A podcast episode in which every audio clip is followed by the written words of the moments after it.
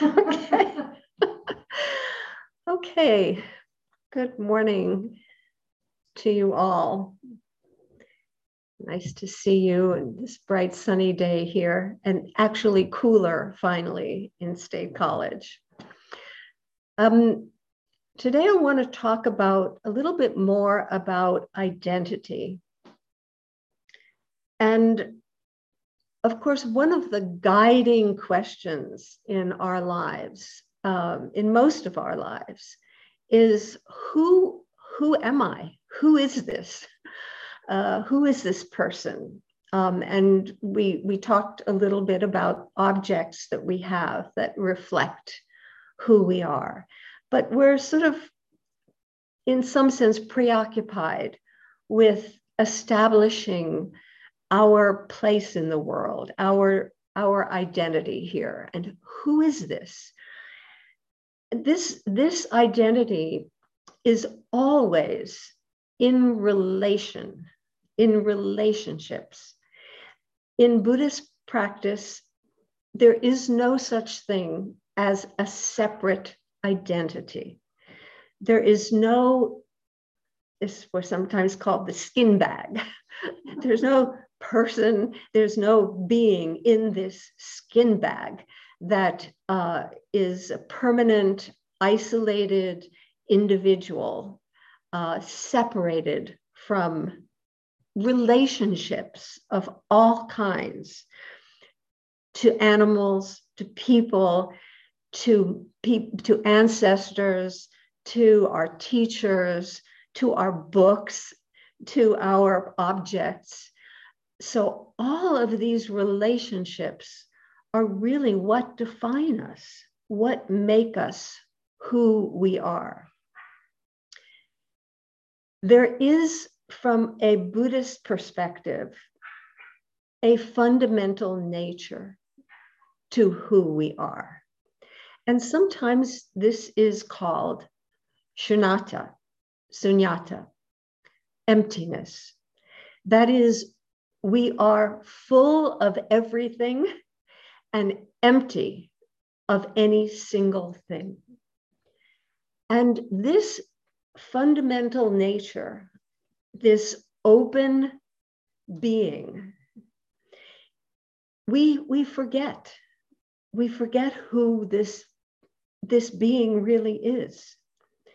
And there's a story that um, I love to tell about this little seven-year-old girl who watches her mother, who happens to be a university professor, and packing her books and papers and supplies up every morning to go to the university to teach. And the little girl says to her mother, "Mom, what are you, you know, where are you going? What are you doing? Packing all this stuff up and going, where are you going and what are you doing?" And she says, I'm, I'm going to the university and I'm teaching people how to draw and how to paint and how to make sculptures. And the little girl says, "You mean they forgot?"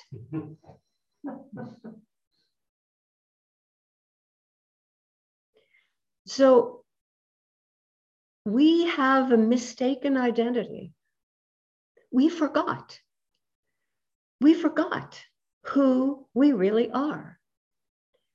It's not as if we didn't know.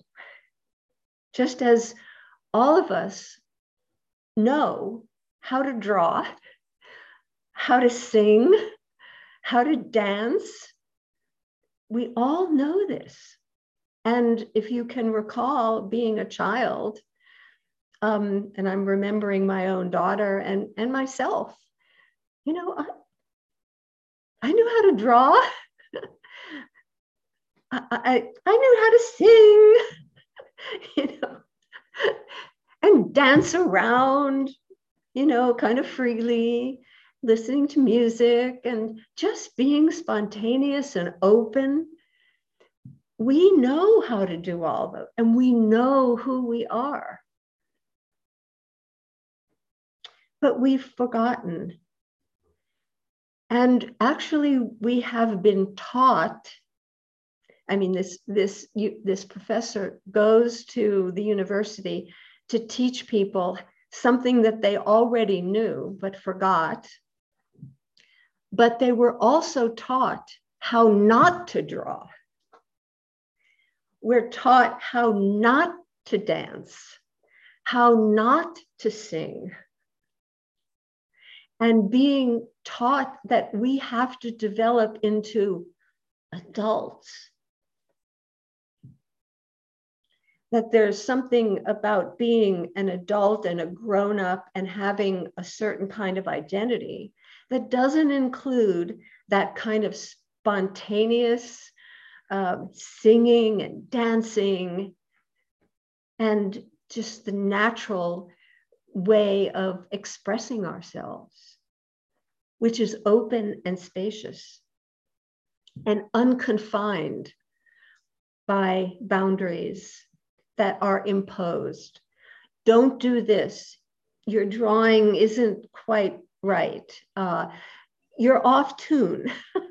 You know, you don't know the right steps.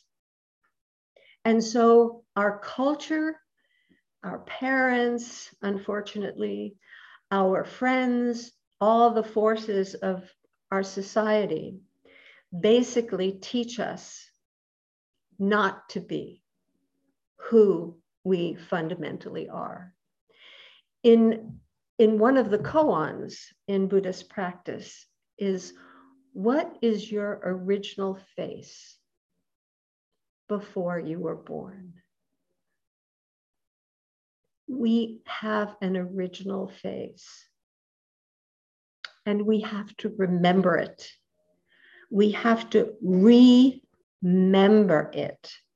This is like, make it again, remember, put it all back together again, because we've forgotten and we've been taught to forget. This, this new face, instead of um, uncovering and discovering our original face, we develop a new face, a face. What is that Beatles song uh, that the Missus Murphy has, or something, a, a face in her jar before she leaves, before she leaves for the for the the public viewing, she puts on that face. Um, that's not the original face. That's the face that we construct. This is the ego face. So sometimes we we try to develop this. This face, this being, this person, this identity that fits what is expected of us and what our culture presents to us as being the ideal, the ideal person. So I want to um, talk about this um, a bit metaphorically. Been very, very fortunate to have Domenica and Brenda here um, over the last two weeks. And Brenda has been helping me uh, understand and um, actually engage in the process of growing bonsai trees. This is, this is one of them. This was Brenda's, and she uh, did not want to take it to Florida with her. And so she uh, bequeathed me this, not only this one, but a, a number of other of her glorious bonsai trees. And I'm in like fear and trembling. I'm going to kill them all. But thank, and I've been waiting for them to arrive so that she can help me keep them alive. But we were working on this tree a couple of days ago. And this particular tree is a cedar, right? And this cedar uh, was taken out of its um, natural place in the world. It, it, it It shouldn't be growing on the altar in a pot. You know, it should be, it should be um, growing in the earth uh, with all the other trees and birds and all of, you know, uh, other natural surroundings. So it was lifted out of its home in the natural world and put in a pot. And when it was put in a pot, it was sort of, it lost its original face. And before it was in this shape, it was like this. It was like every which way. And it didn't, it, it, it somehow didn't look right. It didn't feel right. It was as if it had been taken out of its original form and placed in an alien environment where it didn't know how to grow. And in some sense, this is what happens to us. We, we, are, we are wrenched out of our natural goodness, way of being, openness, spaciousness, and encouraged from a very early age to become an ego-centered, self-centered being that has all kinds of characteristics that are really not fundamentally who we are. And that's why many people are drawn to Zen, because something doesn't feel right. It's like you're a tree that doesn't quite feel like you're growing in the proper way. So what happened here was that Brenda and I studied this tree that wasn't particularly happy, didn't really feel like itself. And we kind of paid attention to it and asked, well, what needs to happen to help this tree be more original, get back to its original form? And it took a lot of attention and trying different things to see how to help this tree recover its original face. And this is what we do as a Sangha. We help each other restore that original being who knows how to sing, dance, and draw, and who is fundamentally good and beautiful and open and compassionate and wise, to help each other to express that, to come back to our original nature. But it takes now a lot of attention. It's as if, it's if we have to um, buy back what we had for free. This tree had its natural way of being, and now we have to pay a lot of attention to it to help it recover that. And so after an hour or so of studying the tree, we came up with some creative ways of making those branches uh, express what it means to be a cedar and what it means to be an upright, formal cedar. And I think we, we did a pretty good job, but it needs, it's going to need a constant attention. It's going to need constant pruning. It's going to need constant watering. So it's going to be a lifetime process of tending to this tree, which at one point was uprooted from its natural place. It's like um, when I say buying back what we had for free. we are remembering, we're recovering. You know, whoever thought we would be buying water? When I was a kid, no one was selling water.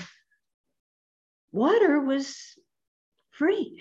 You know, it was just, never thought about actually buying water. We have to buy back what we had for free because we have changed the world. We have fallen into, um, we've fallen into non-original ways of being. And so, so we have to, um, we have to pay attention so that we don't fall back into these unskillful uh, ways of being, which we have developed uh, in the course of our lives, and as a member of our culture, as a, as a member of a family, as a member of uh, different groups that that have affected us. And so there's no way we can, at this point, let this tree alone. Uh, it, it needs constant attention. It needs constant um, understanding of its individuality, of its individual needs. So these, if this tree were left alone and not tended to, it would, it would probably do all kinds of um, uh, distorted things. It would, it would go off in every which way directions. For example, if I, I know, if I weren't vigilant, if I weren't practicing, if I let go of my uh, my dedication to practice, every racist thought that I have repressed would rush to the surface. This branch. Every racist thought that I have would rush to the surface. Every envious wish for another's failure would emerge. Every grudge that I've been holding, that's been seething inside of me, would boil up. Every unlimited craving that I have for money, for fame, for pleasure, for praise would come crashing through. And so I have to buy back my original face. I have to practice. I have to be part of the Sangha. I have to be giving Dharma talks because that's the only way I'm going to learn anything and, and discover who I really am. So these, all of these sort of renegade branches, what we call the three poisons, greed, anger, ignorance, the branches that just go every which way, if, if they're not attended to, cared for, understood. We need to work with them. There's no way back. We've already been uprooted and we're planted here in this pot, in this pot called society. And so we need constant, this is a lifelong practice. And we need to work with all of those. You know, Brenda and I were picking out, I don't even know what those little things are called that take over the, the weeds. Huh? Weeds. Weeds. Yeah, weeds. Little tiny weeds that grow, that grew up in, I mean, they were just growing up. So we, we just had to pluck every single one of them out. Oh yes, now it's got, it's got its soil, but it's constant, right, Brenda? I mean, it, every day you've got to go out, look at it, see what it needs. It's the same with us. You wake up in the morning. Good morning, Mado. You're here. Okay. What's, what's, what's going on with you today? Let's see. Do you need some watering? Is a branch that needs to be pruned? Um, we've got to work with all of that. This is another um, wonderful story that I've told many times. Never Never stop uh, finding new things in it. And it comes from um, Gurdjieff, who is an Armenian mystic who some of you may have heard of, very famous, um, started sort of the humanistic psychology movement and um, had, had a profound influence on, um, on spiritual life. And he was uh, known for developing these groups of like sanghas or like ashrams, uh, where people would come and live together and study, um, study Gurdjieff's teachings about personal transformation. And one of the things that Gurdjieff liked to do was to give people futile labor. Things that uh, just to do them without any consequence, without any achievement.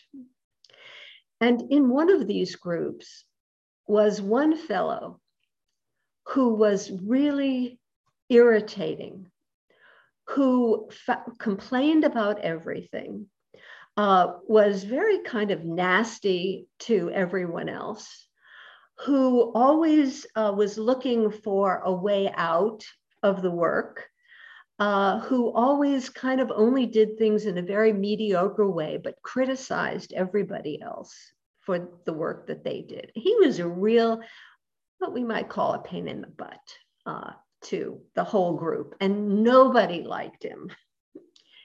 So one day, Gurdjieff gave uh, everyone this job of cutting up sod, grass, chunks, and just moving them from one area of the landscape to the other with no particular reason. Just dig this up, move this here. This guy, absolutely, I'm not doing that. I've reached my limit. I, I refuse to do that. Uh, I'm leaving. And he got in his car, this jerk got in his car and drove away. And everybody in the group was so happy. Finally, we got rid of this guy. You know, finally he reached his limit. And Gurdjieff got in his car and pursued this guy. And a day later, he returned with this guy. He apparently had convinced him to come back into the group. And everybody was like, what? This guy, we, we thought we were rid of him. And of course, everybody just accepted the fact that he, Gurdjieff brought him back. And after lunch one day, Gurdjieff's Uh, assistant, his um, his assistant in, in at the community was serving him lunch, and he said, "Look, I I really have to ask you this. Why did you bring this guy back? Nobody liked him. He was a pain to everybody." And Gurdjieff says, Well, I ha I'll tell you in confidence, but don't tell anybody else. He says, I actually pay this guy to be here. Actually pay him.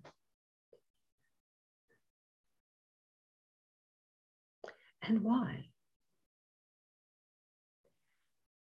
Because who we are is not separate from everything we despise, everything we reject, everything we don't think of as akin to us.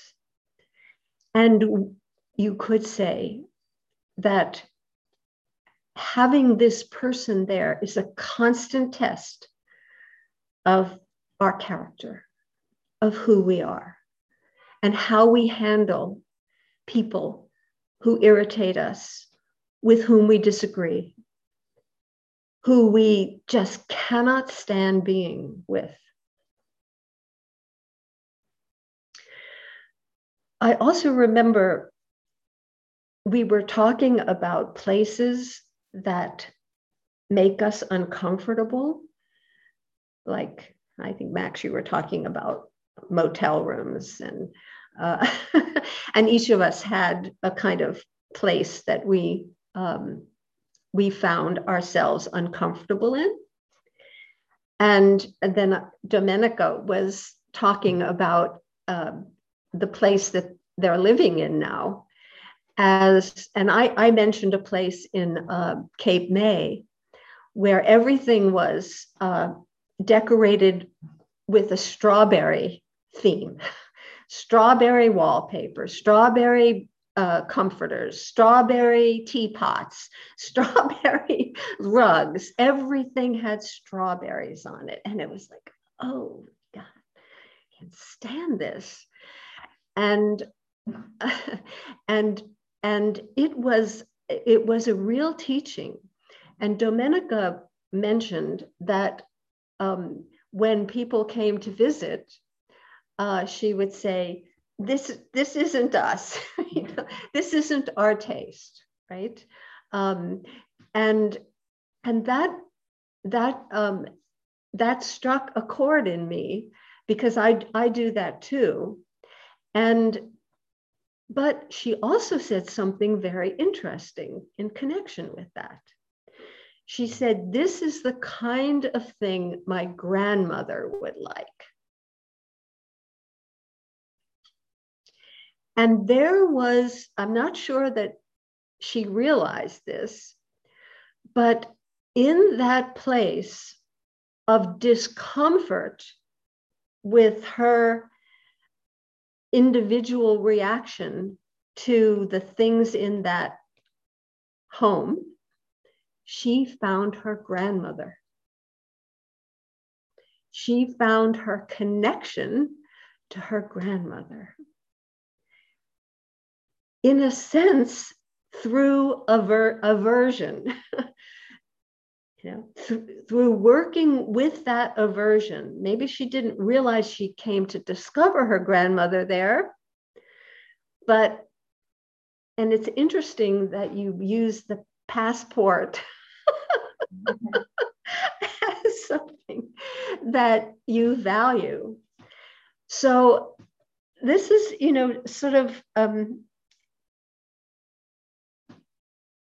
coming into relationship with everything all the time, even through that's not me, and especially through that's not me, because that is you. That is you.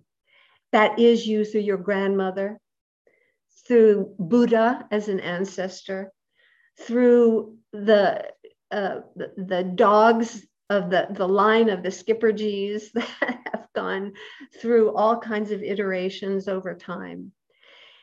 How can we live with this original face, which isn't um, which isn't tied to any one being, but embraces all, seeing ourselves in relation to all beings at all times, in all places. Thank you.